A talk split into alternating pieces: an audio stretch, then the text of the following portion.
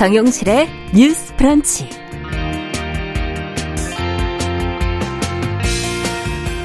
안녕하십니까 정용실입니다. 소위 건강한 식단이라고 불리는 음식들을 살펴보면 다이어트에 도움이 되는 메뉴인 경우가 많습니다. 살집 없는 몸이 건강한 것이고 마른 몸이 예쁘다 하는 인식은 너무도 당연하게 사회 구성원들에게 스며들어 있는데요. 몸에 대한 강박은 도대체 어디서 오는 거고 또 어떻게 하면 이 강박으로부터 좀 자유로워질 수 있을지 오늘 주간 똑똑똑에서 함께 생각해 보겠습니다. 아, 시간이 너무 빠르네요. 올해가 이제 열흘도 채 남지 않았네요. 이런 시기가 되면 지난 날을 좀 돌아보고 남은 날들을 헤아리면서 나이를 먹어가는 것에 대한 복잡한 마음을 갖게 되지요. 두렵기도 하면서 허탈하기도 해서 새로운 목표를 세우거나 의미를 찾고 싶어집니다. 나이 먹고 늙는다는 것은 우리는 어떻게 이것을 받아들여야 할까요? 자, 오늘 초대석에서는 늙음과 관련이 된 다양한 주제를 연구하는 생애문화연구소 오키살롱의 김용옥 상임대표와 함께 이 나이들미라는 것을 준비하고 바라보는 방식 같이 한번 어, 이야기 나눠보도록 하겠습니다. 12월 23일 금요일 정용실의 뉴스 브런치 문을 엽니다.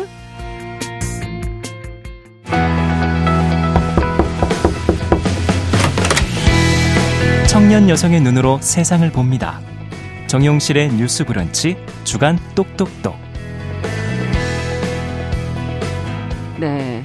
정용실의 뉴스 브런치 금요일에는 항상 주간 똑똑똑 열고 있습니다. 금요일마다 사회 현상에 대한 이 청년 세대 여성들의 조금 다른 생각들 저희가 귀 기울여 들어보는 시간인데요. 오늘도 두 분 모셨습니다. 계간홀로 이진송 편집장 어서 오세요. 안녕하세요. 네, 청소년 페미니스트 네트워크 위티의 최유경 활동가 어서 오세요. 안녕하세요. 자, 오늘은 우리 몸에 대한 인식에 대해서 좀 얘기를 해보자. 이 다이어트 강박에 대해서 얘기를 해보자라고 했는데 아무래도 이게 젊을 때 더 그런 게 아닐까? 그런 생각이 들면서 어 요즘 10대들이 뭐 아니면 20대들이 예쁘다고 하는 그런 몸은 어떤 몸인가요? 저는 너무 이제 많이 지나와서 얼마나 마른 것을 뭐 중요하게 생각하는지 지금 기준을 예전하고 좀 비교 좀 해보게 먼저 설명 좀 해주세요. 네, 최근에 좀 친구들이랑 얘기를 하다 보면 아무래도 걸그룹 얘기를 좀 많이 하는 것 같은데요. 네. 최근에 굉장히 걸그룹 부흥식이라고 할 만큼 많은 걸그룹들이 데뷔하고 있잖아요. 예. 그래서 최근에 이제 데뷔한 좀 뉴진스라는 걸그룹이 음. 있는데요. 그래서 뉴진스를 보면서 사람들이 굉장히 좀 기존 걸그룹과는 다르게 어떤 과한 노출이나 이제 메이크업 없이 네. 자연스럽게 예쁘다라는 이야기를 많이 합니다. 어. 그런데 사실 좀 따지고 보면 뉴진스도 그들의 자연스러움이라는 것은 결국에는 굉장히 면밀하게 세공되듯이 연출된 것에 가깝거든요. 오. 이를테면 체중만 생각해 보면 어떤 메이크 과한 메이크업이나 어떤 스타일링이 없을 뿐이지 기존 걸그룹들 어떤 40kg대를 유지해야 하는 기존 아. 걸그룹들과 사실 체중은 비슷 하고 그럴 때 정말 그들이 자연스럽나?라는 좀 질문을 던져볼 필요가 있는 것 같아요. 화장을 좀 덜했군요. 좀. 네네 화장을 좀 덜하고 어. 사실 좀 뭐 바지를 입는다는 듯. 아 그러네요. 바지를 입는다는 식의 좀 그런 어떤 자연스러움인 거죠. 그럴 때 사회에서 이야기하는 자연스러운 미라는 게 사실 음. 점점 좀 연밀하게 연출되는 방식의 좀 아름다움이지 아. 사실 정말로 자연스럽다 정말 있는 그대로의 미다라는 것이 아니라는 거죠 그래서 음. 정말 있는 그대로 아름다울 수 있다면 사실 사회에 아직도 이렇게까지 다이어트 강박이나 마른 음. 몸에 대한 강박이 좀 심할 리가 없다라는 음. 생각이 좀 듭니다. 화장 안 해도 이쁘려면 더 이쁜. 갑자기 저는 그런 생각이 들기도 하면서 네. 어떻게 보세요, 이진성 편집장께서는? 어, 네, 지금 최혜경 활동가가 음. 이제 2022년에 데뷔한 걸그룹을 예시로 들어서 말씀을 해주셨는데 뉴진스. 마른 몸의 기준이 확실히 점점 더 엄격해지고 가혹해진다는 아. 거를 실감을 하고 있어요. 예전에는 날씬한 몸이 예쁘다고 생각을 했다면 요즘에는 소위 뼈말라라고 하는 이제 뼈가 보일 정도로 마르고 네. 약간의 지방조차 없어 보이는 몸들이 선망의 어. 대상이자 기준이 되는 거를 볼 수 있는데요. 예. 예를 들면 블랙핑크의 로제 씨라던가 아이브의 장원영 씨 같은 같은 여성들이 어 일반적으로 다들 저체중인 음. 여자 아이돌들 사이에서도 굉장히 마른 축에 속하거든요. 눈에 띄는 거죠. 네, 근데도 이제 이런 몸들이 기준이 돼서 춤을 출 때도 살이 흔들리지 않는다거나 노출이 많은 어. 옷을 입어도 살이 접히지 않는 모습을 보이는 것 등이 이제 기준이 되는데 사실 그러려면 굉장히 말라야 되거든요. 조금씩은 다 접히지 않나요? 네, 그래서 이제 예전을 좀 음. 생각을 해보면 이미 걸그룹으로 데뷔하는 여성들은 굉장히 저체중인 상태인데 맞아요. 제가 그 기억하기로는 보면은 2007년, 2008년 때쯤에 데뷔했던 여성 걸그룹들 같은 경우에는 데뷔했을 당시에 이미 날씬하지만 굉장히 드라마틱한 다이어트를 거쳐서 더 예뻐졌다. 음. 그래서 음. 원래 날씬하던 애들이지만 이런 애들도 살을 빼면은 이만큼 더 예뻐질 수 있다라고 하면서 그 기준이 점점 더 낮아지는 아. 거를 실시간으로 동시대 여성들이 보고 음. 체감하면서 음. 예전에는 요 정도면 날씬하고 예쁘다라고 하던 것이 이제는 충분하지 않다라는 것들을 반복적으로 학습하는 음. 결과가 이제 미디어를 통해서 이루어지고 있거든요. 예. 그리고 아무래도 마른 사람 옆에 있으면은 날씬한 사람도 상대적으로 좀 더 살집이 있어 보이고 그렇죠. 이런 모습들이 계속해서 비교, 굴욕 이런 아, 문화로 비교. 이제 네, 인터넷에서 떠돌면서 예. 사람들이 그런 일을 겪고 싶지 않은 거죠. 그러다 그러네요. 보니까 점점 더 이제 마른 것에 집착하게 되는 현상이 아. 좀 두드러지고 있습니다. 네. 왜 이렇게까지 뼈 말라? 아까 뼈가 네. 보일 만큼의 어, 다른 근육도 없을 정도로 이제 말랐다는 얘기인데 이렇게 된 이유는 뭘까? 앞서 비교라는 얘기 좀 해주셨고, 음. 예, 그게 SNS 같은 데를 사실 이렇게 어 비교되는 사진이나 영상들이 이제 다닌다 이런 얘기가 아닐까 하는 생각이 드는데 어떻게 보세요? 이, 왜 이렇게 된 걸까요? 네, 사실은 좀 SNS에 유행하는 문화를 만드는 건 또 말씀드렸지만 걸그룹이나 여성 연예인들의 유행이 또 있을 것 같아요. 음. 그 사실은 당연히 이것이 뭐 그들의 잘못이라기보다는 그렇죠. 사실 그들도 어쨌든 마른 몸을 추앙하는 어떤 구조의 피해자에 가깝지만 음. 좀 과도하게 마른 몸을 예쁘다고 규정하는 대중문화는 좀 당연히 어린 여성들의 좀 꾸준한 롤모델이 되어 왔는데요. 아. 하지만 좀 그런 걸그룹 들이나 뭐 여성 연예인들의 몸매를 보면 진송님 말씀해 주셨듯이 좀 정말 너무 말랐거든요. 네. 갈비뼈가 보이는 수준인데요. 그렇다 그런데 사실은 이런 갈비뼈가 보이는 수준의 몸매를 예쁘다라고 말하는 기존 사회의 기준에 음. 좀 질문할 필요가 있다라고 느낍니다. 사실 성인 여성이 40kg는 되어야지 예쁘다고 칭찬받고 좀 50kg만 넘어도 아 좀 통통하다 이런 평가를 받는 사회가 정말 음. 정상적인가? 그럴 때 그리고 이러한 외모의 기준은 좀 어디까지나 사실 여성 혐오적이기도 하거든요. 네. 왜냐하면 남성 연예인들 이제 꼭 연예인이 아니더라도 음. 어떤 비연예인에게도 남, 명백하게 남성들에게는 외모 평가가 적을 뿐더러 실제로 마른 몸에 대한 요구도 적습니다. 음. 이를테면 우리가 연예인들을 떠올려 봤을 때 대표적인 남성 연예인들을 떠올려 보면 사실 마른 몸이 그렇게 많지는 않거든요. 음. 그런데 여성 연예인들을 떠올려 보면 사실 대부분 이 마른 음. 몸입니다. 그럴 때 어떤 예뻐야 한다라는 요, 역할을 요구받는 음. 여성들에게만 적용되는 이 마른 몸이라는 게 굉장히 혹독한 기준이다라고 네. 말할 수 있을 것 같습니다. 조금 유, 어, 유형은 다르지만 요즘에는 젊은 남성 연예인들도 다이어트라든지 몸매를 만드는 거에 몸에 좀 집착을 하는 것 같기는 한데, 음. 예, 어쨌든. 네. 자, 그렇다면 어떻게 보세요? 원인이 어디 있다고 보세요? 어, 네. 사실 여성들에게 날씬하고 예쁠 것을 강요하는 사회적 압박은 역사적으로 언제나 있어 왔는데요. 음. 최근에 이제 사회 문화적인 현상의 어떤 특수성을 고려를 해보면 SNS의 발달과 이제 고화질 사진을 누구나 일상적으로 찍을 수 있게 된 기술의 발달, 아. 그리고 보정 기술의 등장 등 이러한 예, 외모 강박의 그물코를 더욱 촘촘하게 만들어서 정말 어. 빠져나갈 틈 없이 짠 게 아닌가라는 생각을 하는데요. 소위 구룡 문화라는 게 있습니다. 여성들의 뱃살이 보이거나 팔 팔뚝살이 흔들린다거나 하는 모습을 순간적인 것들인데 캡처하고 확대하고 아. 네 그런 것들을 여기저기 이제 퍼나르면서 조롱하는 그런 놀이 같은 건데요.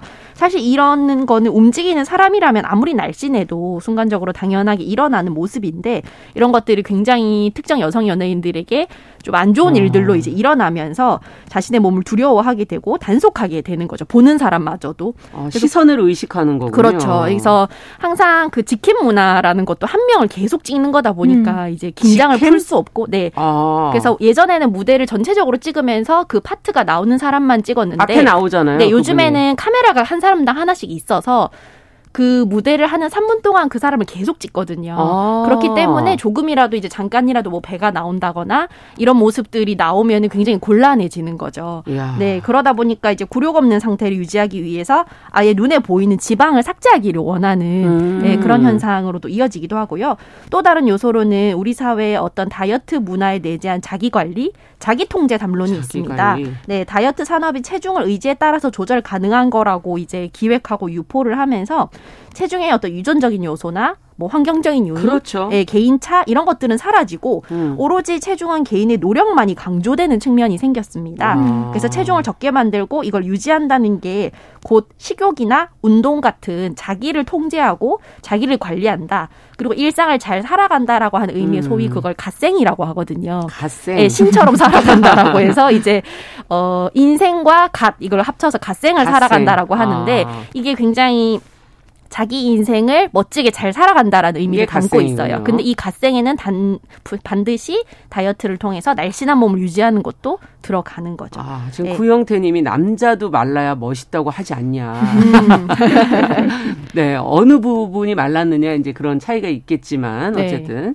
어 아, 지금 말씀을 듣다 보니까 다이어트 산업이라는 것이 만들어내고 있는 생산해내고 있는 어떤 이미지 이런 것들이 자기 관리, 자기 통제 이게 개인의 노력만으로 된다.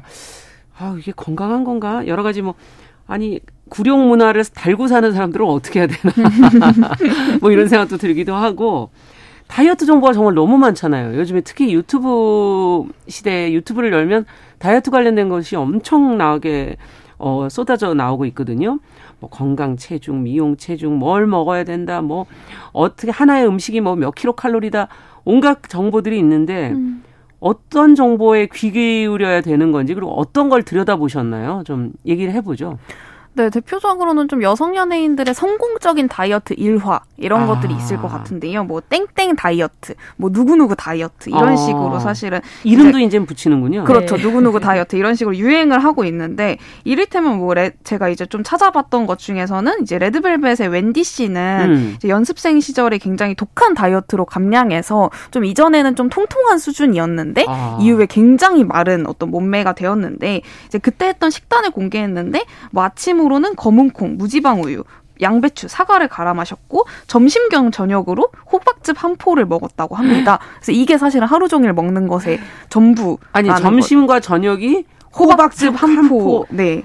어, 간식 수준인데. 네, 네, 굉장히 네. 거의 이제 먹지 않는 수준이고 네. 이제 몸이 잘 붓는 스타일이라서 뭐 계속해서 지압볼과 지압 슬리퍼를 하고 뭐 식사 사이에는 소화시킬 겸 줄넘기를 만 번씩 하기도 했다라고 합니다. 이렇게 음, 먹으면서요. 네. 그런데 그리고 또 오마이걸의 승희 씨는 이제 과거 이제 자기의 TV 속의 모습에 좀 충격을 받아서 급하게 다이어트를 했다면서 이제 극성수기에는 하루 종일 사과 한 개와 곤약 젤리 두 개로 음. 버틴 적도 있다라고 합니다. 그럴 때 이런 다이어트들이 사실은 유행하고 있는 거죠. 누구누구 다이어트라는 식으로. 네. 근데 사실은 어떤 이러한 관리는 좀 과도할 뿐만 아니라 현실적으로 일반인들은 거의 하기 어렵거든요. 그러니까 생활이 되나? 지금 네. 그런 생각도 좀 들고. 사실 많이 양보해서 연예인들은 뭐 자기 관리가 어떤 뭐 일종의 상품성? 역할, 그렇죠. 예. 역할이라고 해도 사실 일반인들이 자신의 업무나 역할을 일상 속에서 음. 수행하려면 사실 저만큼 이제 먹고 일을 하거나 뭐 네. 학업을 수행하거나 이러기는 굉장히 좀 가능하지 않은 희망 고문에 가깝거든요. 아. 무엇보다 좀 연예인 비연예인을 떠나서 건강을 해치는 습관이기도 하고요.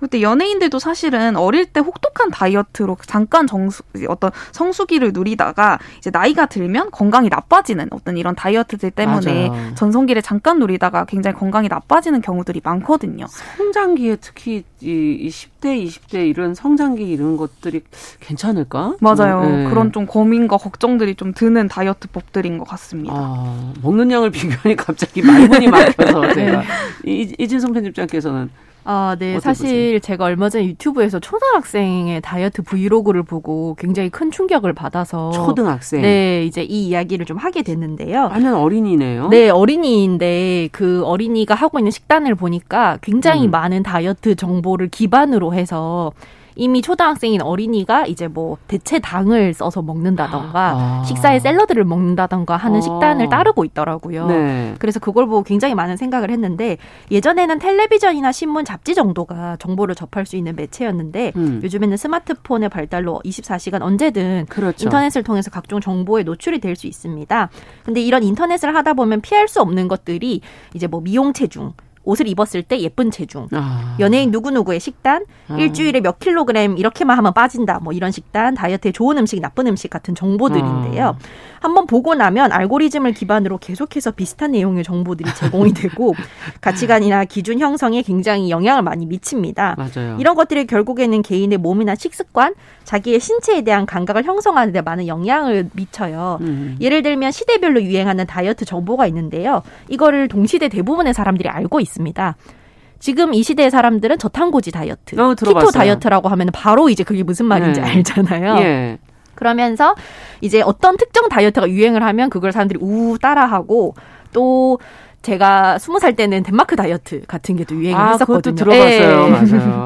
계란이랑 자몽만 먹는 굉장히 힘든 다이어트인데, 근데 또 그거를 계란 냄새가 난다고. 네, 나중에. 학교 다니면서 그걸 싸다니는 친구들도 있었거든요. 예. 그러니까 이런 식으로 정보가 너무 많고 그런 것들로부터 검증은 안 됐네요. 들은다면 예, 좀 벗어나기 힘든 상황인 것도 좀 큰 영향을 미친다고 봅니다. 네, 허창행님께서 버티고 있는 게 기적이다. 그걸 먹고, 예. 네 이렇게 지금 적어주시기도 했는데. 자, 이러, 이러다 보면 결국은 이것이 식습관의 문제, 식이장애의 문제로 가지 음. 않습니까? 음. 이런 사례도 주변에 있잖아요. 네, 대표적인 것이 이제 프로아나라는 것인데요. 음. 이제 마른 몸을 동경해서 이제 극단적인 다이어트를 지향하는 것을 이제 프로아나 현상이라고 하는데 아. 이 프로아나 현상이라는 게 굉장히 좀 늘어나고 있다라고 합니다.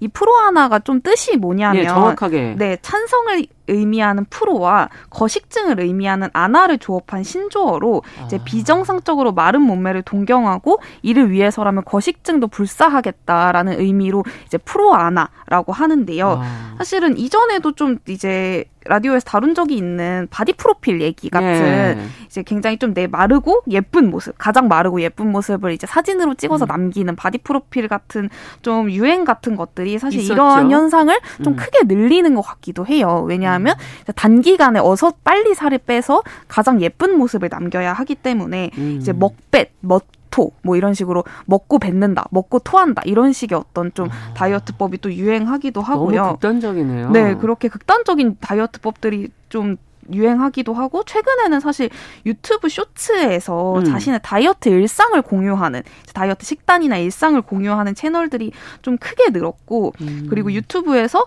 이제 아까는 땡땡 다이어트가 그 사람이 한 다이어트를 다 내가 새, 해보는 거였잖아요. 음. 근데 땡땡 다이어트가 이런 의미도 있습니다. 이제 자신이 좋아하는 연예인의 체중을 그대로 내가 달성하겠다. 라는 의미로 이제 땡땡 다이어트. 뭐 아, 연예인, 연예인 하시려고 그러는 거예요? 약간 아나운서님의 체중을 내가 똑같이 어. 달성하겠다라고 하면 정용실 다이어트. 뭐 이런 식으로 하는 거죠. 따라 하시면 진짜. 그럴 때 사실 네. 저는 막 체중에 대한 욕심이나 큰 생각이 어. 막 저는 없는 편인데 개인적으로. 네. 근데 이제 그런 유튜브들을 습관적으로 이제 보고 있다 보면 사실 나도 좀 다이어트를 해야 되나? 저런 식단들을 음. 좀 해야 되나라는 생각이 자연스럽게 들거든요. 그렇죠. 그래서 좀 이런 것들이 사실 얼마나 큰 영향을 미치고 있을지 좀 걱정되기도 하고 어. 좀 우려되는 마음이 큽니다. 네. 어떻게 보세요? 네, 사실 지금 굉장히 식이장애는 사회적인 문제이자 현상이라고 할 정도로 많은데요. 음. 식이장이라고 하면 음식이나 몸에 대한 잘못된 관념이 형성되면서 먹는 걸 두려워한 나머지 이제 먹는 걸 거부하거나 음. 극단적으로 식욕을 억제하다가 그 반대급부로 이제 호르몬 이상 등이 생겨서 음. 어 말도 안 되는 양의 많은 음식을 한꺼번에 먹고 음. 그리고 뭐 토하기를 반복하는 이런 증상들을 포함합니다.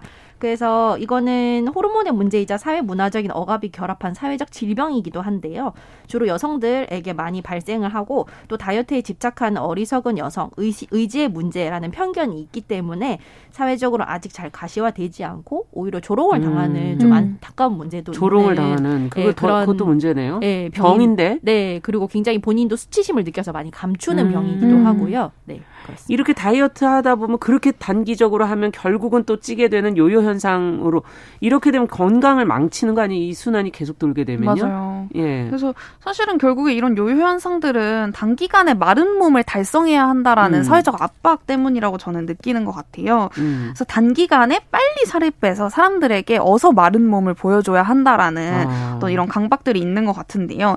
사실 천천히 다이어트하면 물론 좋겠지만 사실 사회의 외모 평가나 몸매 평가는 너무너무 흔하고 그럴 때 느리고 꾸준히 하는 다이어트를 사람들이 기다려주지 않거든요. 음. 이를테면 외모 평가야 나는 이제 한번 하지만 사실 듣는 사람이야 만나는 사람마다 계속 계속 듣는 어, 그렇죠. 거잖아요. 그럴 때 사실은 주위에서 어떤 수단을 무릅쓰고 마른 몸을 만들어야 한다라는 사회적 압박을 이런 외모 평가나 몸매 평가들이 만들고 있다라는 음. 생각이 들고요. 그런 면에서 사실 우리나라의 외모 평가라는 것이 너무 과하고 너무 많다, 너무 일상화되어 있다라는 네. 생각도 좀 듭니다. 그러네요. 네. 네.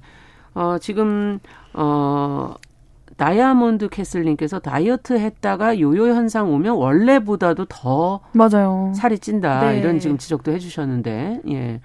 어떻게 보세요, 어, 네. 이진성 편집장께서? 어, 다이어트 문화는 우리 사회의 어떤 효율성 가성비 문화와 음. 결합을 해서 굉장히 가혹한 식단이나 운동 방식을 가지고 빠른 시간 내에 효과를 보려고 하고요. 네. 이게 사실은 평생 어, 지속하기 어려운 특수하고 가혹한 범, 범위입니다. 그렇죠. 소위 닭고야라고 하는 이제 닭가슴살, 고구마, 현미 야채 같은 것들만 먹어야 하는 식단을 이제 강조를 하고 가장 안 좋은 거는 먹는다는 행위 자체를 죄책감이라는 감정과 결합하는 구조라고 맞아요. 생각을 해요.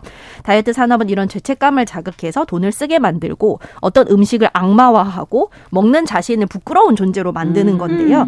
이런 것들은 결국에는 내 몸은 내가 의지로 다이어트를 하는 것과 기아 상태의 위기 상황인 걸 구분하지 못한다고 합니다. 아. 그렇기 때문에 몸은 어디까지나 정상적인 범위로 다시 돌아가려고 하고 그렇죠. 예, 이거는 굉장히 자연스러운 현상인데 다이어트가 비일상적인 것이고 요요는 자연스러운 건데 다이어트 문화는 이걸 바꿔놓고 다이어트는 자연스러운 거고 아. 요요는 문제적인 거. 그러니까 평생 다이어트를 해야 한다라고 이제 주입을 하는 그런 모순이 어. 있거든요. 그래서 끊임없이 사람들에게 다이어트에 뛰어들라고 촉구를 하, 고 있는데요. 요요가 반복되면서 또 다이어트를 하는 악순환에 빠지게 되는 것이 이제 음. 요즘 다이어트 문화의 가장 큰 문제라고 봅니다. 네. 음식을 먹는 게 행복한 순간이 돼야 되는데 이게 죄책감과 연결이 된다면 맞아요. 참 어떻게 앞으로 그 후의 삶이 어떻게 될까 걱정스러운 부분도 있고 지금 2081번님 며칠만 있으면 또 집사람의 다짐을 듣게 될 것 같다. 올해는 꼭 다이어트에 성공할 거야. 아마 이거 한 남편분들께서 많이 어, 호소하시는 부분이 아닐까 싶기도 한데 끝으로 그러면 지금 어, 지금 말씀하신 것처럼 새해에 또 어, 다이어트 얘기하지 말고 그럼 이번에 올해는 어떻게 어떤 것부터 좀 실천해 보면 좋을까요? 네, 사실은 다이어트 자체가 저는 나쁘다고 생각하지는 않습니다. 음. 그리고 다이어트와 마른 몸을 원하는 것이 개인의 잘못이라고 생각하지도 않고요. 예. 하지만 자기 자신에게 사실 내가 무엇을 위해 다이어트를 하는지 음. 확인하는 일은 좀 중요한 것 같아요. 사실 누군가가 되고 싶어서 살을 빼는 일은 한계가 있고 그 누군가와 내 조건과 현실이 완벽히 같을 수 없기 때문인데요. 음. 그럴 때 사회에서 요구하는 예쁜 여성상, 마른 여성상이 유행일 때 개인이 그것에서 완벽하게 벗어나는 건 불가능한 일이 아니겠지만 음. 어쨌든 왜 자기 관리를 하지 않으면 내가 그것이 게으르고 어떤 좀 불 그렇죠. 네, 게으르다고 생각하게 되는지 어떤 이런 어떤 사회의 마른 여성상을 추앙하는 구조에 대해서 좀 음. 질문해 볼 필요는 있다라는 생각이 좀 듭니다. 네, 자꾸 이 요구들에 대해서 질문을 해볼 필요가 있다. 네. 이진성 편집장께서는. 어, 네. 저도 다이어트를 굉장히 많이 하다가 간신히 간신히 조금씩 멀어지고 있는 상황에서 음. 말씀을 드리자면 운동을 살을 빼기 위한 목적으로 의무적으로 하는 것이 아니라 내 기분이나 컨디션을 살피면서 하는 일상적인 그러네요. 어떤 루틴으로 만들어 보는 게 어떨까라는 제안을 좀 드려봅니다. 네. 의무감에서 먹고 뭐 안 먹고 또 운동 이런 거보다는 음. 즐겁게 하셨으면 좋겠다. 자, 주간 똑똑똑 오늘 다이어트에 대한 강박에 대한 생각들 한번 저희가 이야기 나눠봤습니다. 청소년 페미니스트 네트워크 최유경 활동가 개관올레 이진성 편집장과 함께했습니다. 말씀 잘 들었습니다. 감사합니다. 고맙습니다. 감사합니다. 잠시 후에 돌아오겠습니다.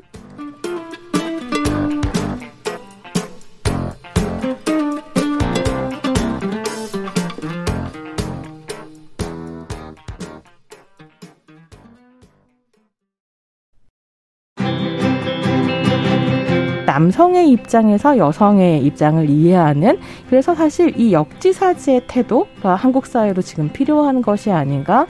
그 어떤 사람들은 삼루에서 태어났으면서 자신이 삼루타를 친 것처럼 생각하며 살아간다라는 음. 말이 있어요. 하충이다, 이충이다. 이거는 네. 순전히 사람의 그 아. 그 잣대로 이야기를 하는 거예요. 음. 곤충이 우리 사람보다 몇 억 년 먼저 지구에 나왔거든요. 세상을 보는 따뜻한 시선. 정용실의 뉴스 브런치.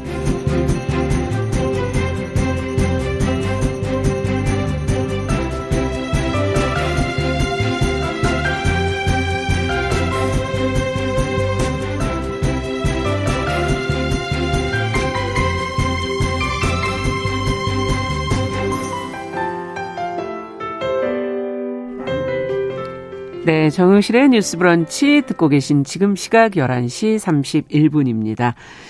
자, 이제 2부를 시작해 보겠습니다. 금요일에는 저희가 다양한 분야에서 활약하는 여성분들 만나는 시간이죠. 어, 연말이 되면은 곧 나이 한 살을 또 더 먹게 된다는 생각에 마음이 좀 씁쓸해진다는 분들이 주변에 많으신데 떡국도 그래서 안 드시는 분들도 계세요. 요즘에 만 나이 써도 된다 그래서 만 나이로 나이를 적용해서 숫자를 낮추시기도 하고 이런다고 나이 먹는 것 자체가 늙는 과정을 피할 수는 없을 것 같습니다. 자, 그렇다면 이 나이 들면 어떻게 받아들여야 될까?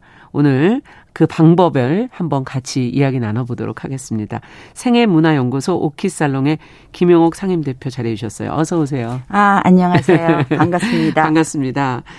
먼저 좀 이 몸담고 계신 생애문화연구소 오키살롱 어떤 곳인지 좀 어, 소개 부탁드려도 될까요? 네. 네. 생애문화연구소 오키살롱은 어 성평등 감각으로 음. 이 생애 단계가 어떻게 의미화되어 있는지를 좀 사회문화적으로 분석하자는 뜻을 아. 가진 사람들이 모여서 만든 단체이고요. 예. 그래서 저희는 어 특히 이제 그 저출산 초고령화 사회 그러니까 이제 얼마 안 남았어요. 네, 네. 그래서 이그 노년이나 나이듦 음. 혹은 질병, 돌봄 등등이 음. 굉장히 중요한 사회적 의제가 되고 있는데 그러네요. 어, 한국 사회가 전반적으로 여기에 대한 충분한 그 생각이나 준비를 아직 하고 있지 못하다라는 네. 생각에서 이제 다양한 연령대가 어떻게 호혜적으로 음. 연대할 수 있을 것인가라는 음. 것에 가장 어, 주목하고 있고요. 그래서 음. 어 특히 돌봄의 문제가 아. 최근 코로나 시기에 너무 그 중요한 됐죠? 네, 핫 네. 이슈가 되고 있는데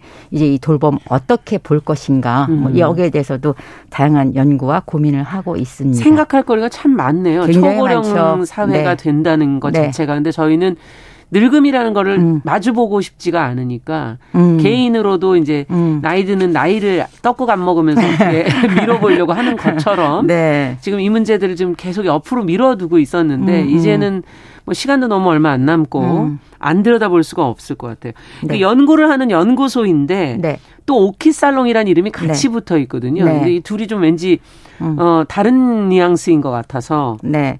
그 보통 연구소 하면 땡땡 연구소 해서 굉장히 좀 무거운 느낌을 그렇죠. 주고 그리고 뭔가 어, 이 일반 시민들의 삶과는 음. 좀 괴리된 그런 아. 거리두기 상태에서 그 장엄하게 연구를 하는 것 같은데. 그들끼리. 네, 그들끼리. 네. 저희는 네. 이것은 정말 그, 어, 우리의 일상 음. 예, 정말 밀착해 있는 문제다. 그래서 그렇죠. 일상 속에서 사람들이 어떻게 아. 나이 들고 어떻게 어, 또 아픈 몸을 갖고 살고 또 돌봄은 아. 어떤 식으로 이루어지는가를 좀 보고 싶었고요. 오키는 사랑방 손님과 어머니의 그 네, 거기 딸, 딸이잖아요. 딸 이름이에요. 딸. 그래서 오키야. 네. 네. 그래서 그 오키가 그런 말 하죠. 네. 어머니는 이상해요. 제가 어, 네. 계란을 삶아달라고 할 때는 없다고 하시더니 그 아저씨한테는 10개나 삶아줬어요. 뭐 이런 거 있지 않습니까? 아니 연기가 되시네요. 네. 그래서 이제 오키라고 네. 하는 것은 어. 어 그야말로 그 예, 딸의 입장에서 어머니를 바라볼 때의 아. 그 이야기들이 펼쳐지는 장면들이에요. 그리고 네. 거기 아버지가 부재하고 그렇죠. 네. 그리고 이제 그 혼자서는 어머니의 또 어떤 성적 욕망 같은 음. 것이 은근히 조명되지만 맞아요. 그러나 궁극적으로는 어 해소되지는 않는 해소되지 네. 않고 이제 네. 거부되는 것이죠. 그렇죠. 뭐 네. 그런 것들을 다 좀 편안하게 어 무대 위에 아. 올리고 싶었어요. 그래서 어, 오키. 이름을 오키로. 예. 네. 저희가 오키 살롱을 만드니까 이제 몇몇 또 음. 어, 비슷한 일을 하고 싶어하는 여성들이 뭐 춘자 살롱도 만들 수 있다 이런 이야기도 합니다. 그래서 훨씬 그 대중적으로 음. 어, 많은 사람들에게 호감을 준것 같아요. 그러네. 좀 네, 편안한 쉽고. 이름이고 네. 우리가 이제 사랑방송님과 이제 오키에서 그죠. 이미 알고 있기 때문에. 네. 자, 근데 이제 노년 나이들미라는 것을 어 앞서도 성평등적 관점, 음. 젠더 관점에서 음. 바라보고 연구하신다 이렇게 얘기해 주셨는데 그러면 구체적으로 주제가 어떤 것들입니까? 조금 더 들어가서 얘기해 보고 싶은데요. 네. 그러니까 일단 음. 이제 어 예를 들어서 음. 어, 코로나 재난 시기에 저희가 네. 그 예방적 코호트 격리를 하고 있는 음. 요양 시설의 실태가 어떤가도 조사를 했고요. 아. 그리고 그것에 이제 이어서 그럼 요양보호사라고 하는 돌봄 종사자분들은 어, 어떤 환경에서 어떤 마음으로 어떤 음. 일을 하시나 그 상황을 좀 더 자세히 들여다보자도 했고 음. 또 작년 같은 경우에는 소위 보호자라고 어, 명명된 사람들, 보호자의 자리에 호명된 사람들은 그럼 음. 어떻게 돌봄을 하고, 어, 하고 있는가라는 거를 이제 밀착 취재를 했어요. 취재라기보다 아무튼 심층 인터뷰 그다음에 그, 그분들과 음. 글쓰기 워크숍도 했고 그리고 그분들의 이제 어 하루하루의 마음을 음. 또 사진 찍는 걸 통해서 음. 한번 표출해 보시라라는 그 말씀을 드렸는데 음. 거기에 나타나는 것은 뭐 금방 제가 지금 말씀드린 요양보호사, 뭐 음. 노인 요양 시설, 보호자 하면 어 아마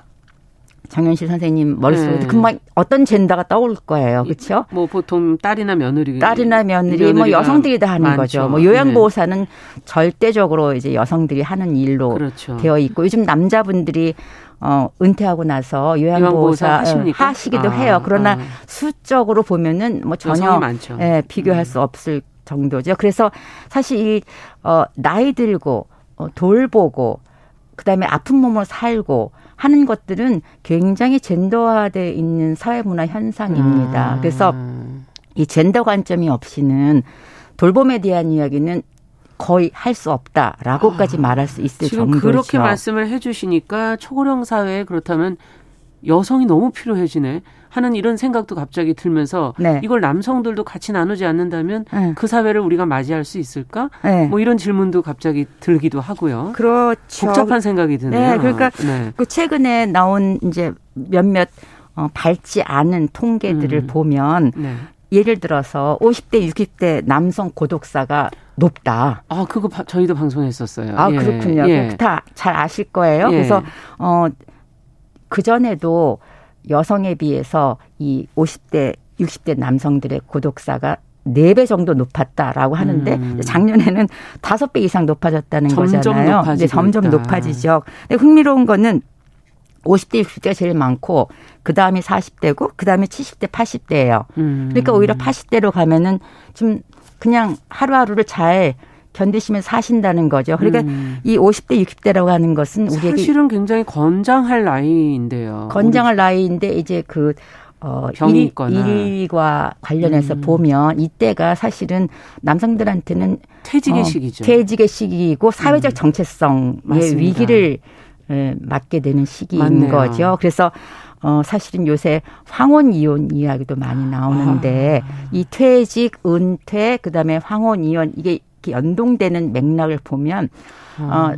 사실은 남성들이 이 나이 때까지 어떤 어, 돌봄 상태에서 살아왔을까 그리고 음. 사적인 삶과 공적인, 공적인 삶, 삶, 혹은 음. 그 어, 돈을 버는 임금 노동자로서의 삶과 음. 그다음에 사적으로 다른 사람들과 관계를 맺는 삶을 그게 제대로 안 돼 있는 제대로 안 돼 있었던 네. 거죠. 이게 자연스럽게 이게 연결이 안 돼 있었던 거예요. 아. 그래서 이제 그 은퇴하고 난 다음에 갑자기 자기를 돌아보면 어, 사실은 내가 누구인가라고 하는 질문 앞에서 답이 없는 거죠. 맞습니다. 그리고 이제까지는 어, 아내가 혹은 직장에서는 다른 여성 동료들이 이 사람을 존중해주고 어, 무심양면으로 네. 돌봐준 거예요. 도, 케어하고 그렇죠. 네. 도와주고 뭐 여러 음. 가지로 이제 그 조력을 해 준 건데 이제 그 조력해 주던 여성들이 사라지고 나니까 음. 굉장히 힘들어진 거죠. 그러니까 이 한국에서는 특히 그 50대, 60대 남성들이 어느 정도까지 자기 돌봄을 못하냐면 예.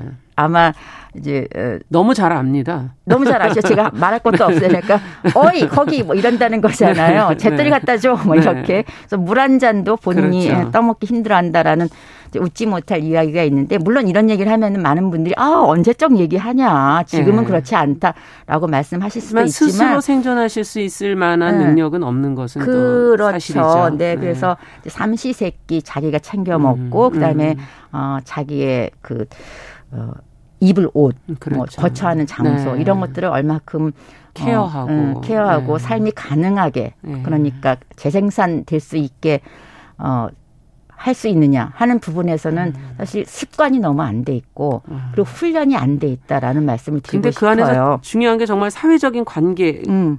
외에 개인적으로 사적 그렇죠. 관계들이 얼만큼 네.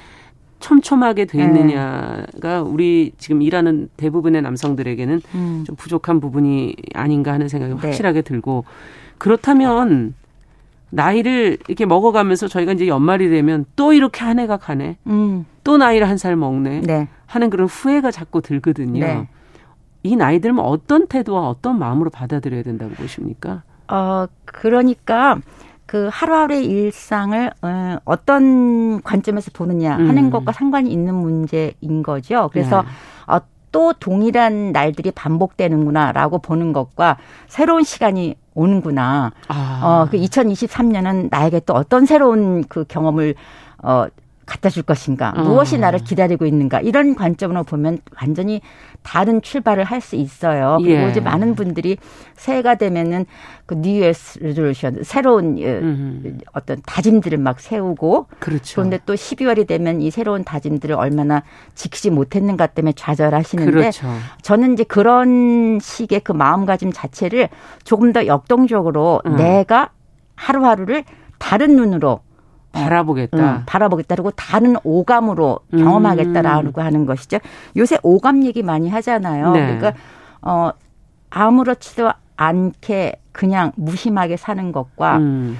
오감을 다 열어놓고 하다못해 불어오는 바람 하나, 길거리에 새로 피어나는 잎새 음. 하나, 그다음에 우연히 마주친 사람과의 그 대화 이런 것들을 어떻게 받아들일, 어, 받아들일 것이냐, 어떻게 해석할 것이냐가 너무 중요하다는 아. 것이죠. 그래서 저는 나이가 든다고 하는 것을 자꾸 어떤 신체적 능력 예. 혹은 뭐 감성 예. 혹은 그 인지적 능력이 쇠락한다. 그렇죠. 라고만 보지는 않았으면 좋겠어요. 쇠락은 어. 맞습니다. 예. 쇠락을 또 잘 받아들여야지 그렇지 않고 나는 여전히 젊어. 나는 뭐 아직까지도 이런 거 저런 거 할 수 있어. 예. 라고 자신만만하면은 그건 또 굉장히 어 잔혹해질 수 그렇죠. 있어요. 그것도 잘못하면 네. 병 걸리시죠. 아, 맞습니다. 그래서 이 쇠락이라고 하는 네. 것을 잘 어, 이해한, 음. 이해하는 게 중요하다. 음. 어, 어떻게 내가 그것을 나의 자리에서 내가 네. 이제까지 살아온 그런 삶의 경험을 토대로 음. 이해할 것인가, 해석할 것인가. 그거 자체를 거부하고 중요하다. 뭐 부정하기보다는 일단 받아는 들이시되 음. 내가 할 수 있는 선에서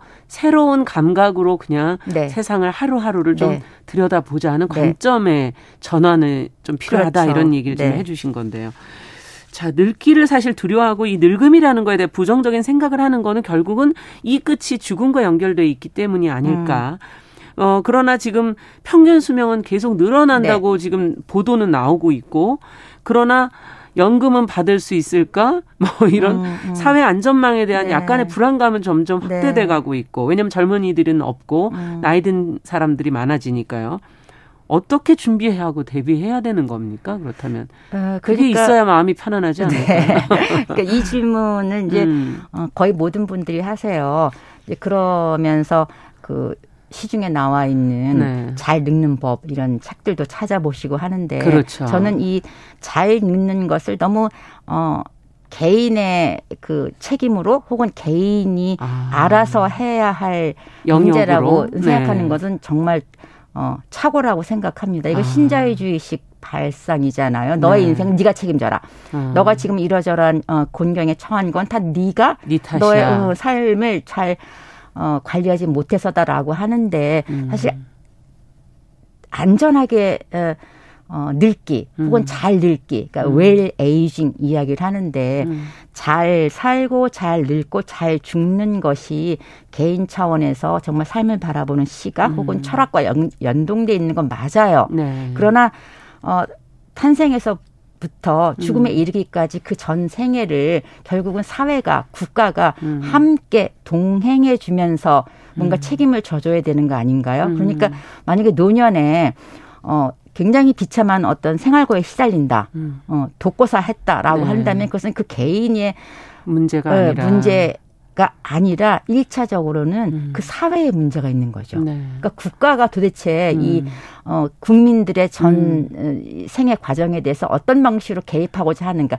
어떤 책임을 지는가, 네. 어떤 의무를 짓는가 하는 게 있잖아요. 그래서 저는 그 국민연금을 비롯해서 뭐 이제 어, 노령이 네. 되면 받는 그런 연금 혹은 여러 가지 음. 그 사회 안전 어, 사회 안전망 뭐 의료 네. 시스템 이런 것들이 있지 않습니까? 예. 거기에 일단 모든 국민이 주목해야 돼요. 음. 그래서 감시를 잘해야 됩니다. 음, 감시라는 건 잘 운영되도록 어, 부정적인 눈으로 뭐 시시탐탐 이렇게 어, 호시탐탐 음, 이제 음. 나쁜 것을 찝어내자가 아니라 우리가 국민으로서 음. 시민으로서 대접 잘 받고 있느냐. 네. 내가 누려야 하는 국민의 음. 권리 혹은 시민으로서 누려야 되는 시민권, 인권 네. 이게 잘 지켜지고 있느냐. 음. 거기에 대해서 이제 어 적극적으로 어 관여하고 그다음에 함께 만들어 나가는 거 이게 첫째 노년기를 준비하는 네. 준비 과정이죠. 근데 혼자 그렇지, 되는 것이 아니다. 그렇죠. 네. 너의 적금 통장 중요하다. 음. 그러나 너의 적금 통장을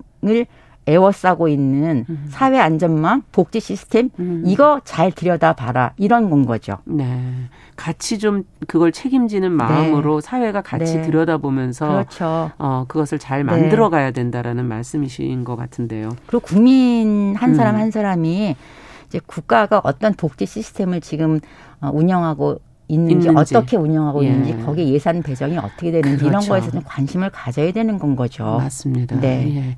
그 저희도 이제 방송에서 좀 더 이제 그런 문제들을 음. 조금 더 면밀하게 들여다 보도록 하겠습니다. 네. 근데 지금 이제 최근에는 어 60세가 넘으면 이제 자리를 비우고 나가야 되잖아요. 정년을 맞게 음. 되는데 음. 정년 연장 논의도 지금 최근에 네. 조금씩 나오고 네. 있고 어쩌면은 그 이후에도 예전과 달리 더 긴 세월을 음. 살아야 되는데 좀 아유 이렇게 많이 살아야 되나 음. 막막해 일을 그만두고 음. 내가 뭘 하지 음. 이러시는 분들도 음. 계세요. 음. 어떻게 살아가야 될까요? 지금 그 일을 그만두고라고 말씀하셨는데 네. 저는 어, 일과 노동을 좀 구분하는 게 필요하다는 음. 말씀을 드리고 싶어요. 우리가 보통 노동하면은 그 임금 노동 생각하지 않습니까? 네. 일이라고 하면 좀 더 포괄적인 아. 그 생활 속에서 하는 여러 어, 품앗이 음. 돌봄까지 다 포함하는 활동이죠. 그래서 그 전에는 이제 어, 직장 생활 하면서 어, 가족도 음. 소위 말해서 부양했어야 됐고 음. 여러 가지로 그 조직의 얽매인 삶을 살았다면 이제는 정말로 음. 내가 원하는 삶이 뭔가 음. 나는 어, 나를 둘러싸고 있는 사람들과 어떤 관계를 맺고 싶은가 음. 여기에 좀 주목하면 좋겠고요. 그리고 흥미로운 거는 이제 네. 제가 어, 은퇴를 준비하는 사람들의 모임 혹은 아. 어, 네, 초고령 사회를 어떻게 살아갈 것인가 어, 고민하는 사람들의 모임 이런 데 가서 어, 그분들하고 길게 이제 네. 시간을 가져 보면 프로그램을 음. 진행해 보면은 이분들이 가장 흥미를 느끼는 것이 어떻게 나는 사회에 기여할 수 있는가라는 질문이에요. 아. 그러니까 사, 사실 사람들은 굉장히 이타적인 어떤 마지막에는 그런, 그걸 원하는군요. 그러니까 마지막에는 원하는 건데 이제 네. 마지막에만 원하는 건 아니고 어. 사실은 사람들은 그렇게 남과 어울려서 맞아요. 남에게 좋은 일을 하면서 또 그 남의 어떤 도움을 받으면서 이렇게 서로 공존하, 네, 공존하며 살고 싶었던 건데 이제 그게 힘들었던 거죠. 아. 그렇죠? 어, 은퇴하기 전까지. 네. 근데 이제는 정말로 사회에 기여하고 싶다라고 음. 하는 거예요. 그런데 이제 이게 문제가 어느 정도 내 한 몸, 어, 먹고 살만 하다. 라고 하면 사회 기억이 또더 용이해지는 네네. 거죠. 더 적극적으로 방법을 그렇죠. 찾고 나갈 수 있는데, 음. 근데 정말 나는 아직도 생계를 좀 어, 생계를 되면. 어, 책임져야 된다. 예. 내가 부양해야 될 식구들 아직도 있고, 음. 그리고 나도 여전히 어, 제대로 된 안정만 확보하지 못했다라고 하면 이분들은 일을 해야 되는 그렇죠. 거예요. 그래서 우리는 사회가 국가 차원에서나 혹은 시민사회 차원에서나 이 나이 든 사람들의 어, 일 혹은 노동과 아. 관련된 어떤 욕망 혹은 실제로 뭘 할 수 있는가에 대해서 좀 다양하게 생각할 필요가 있다는 거예요. 지금 너무 무심했군요. 그렇죠. 일이 필요한 사람에겐 일을 줘야 돼요. 예. 그러니까 임금 노동의 생계를 이을 일. 수 있도록. 네, 그렇죠. 일자리 줘야 됩니다. 어. 그런데 나는 이제는 그런 일을 하고 싶지 않아. 예. 나는 정말로 이제 기여하고 어, 싶어. 사람들과의 관계 속에서 음. 뭔가 의미 있고 보람 있는 일을 하고 싶어 하는 분들에게는 그런 길을 또 열어 드려야 아. 되는 건 거죠. 그게 참 부족 한 부족하군요. 그러죠. 보면 사회에 네. 기여하면서 사람들과 잘 지내보고 음. 싶은 이런 분들이 사실은 많이 필요한데 네. 연결이 서로 잘안 되고, 되고 있는 네. 어, 필요한 음. 그런 돌봄의 공간들도 많은데 음, 음. 제대로 되지 않는 음. 것들이 많군요. 일과 노동의 어떤 욕망들을 잘, 음, 잘 어, 읽고 네. 만들어 가주는 네. 그런 그러니까 정년이라고 하는 건 그 두 가지 측면을 음. 동시에 고려해야 제대로 답변될 수 있는 문제인 아, 거죠. 그렇군요. 네. 네.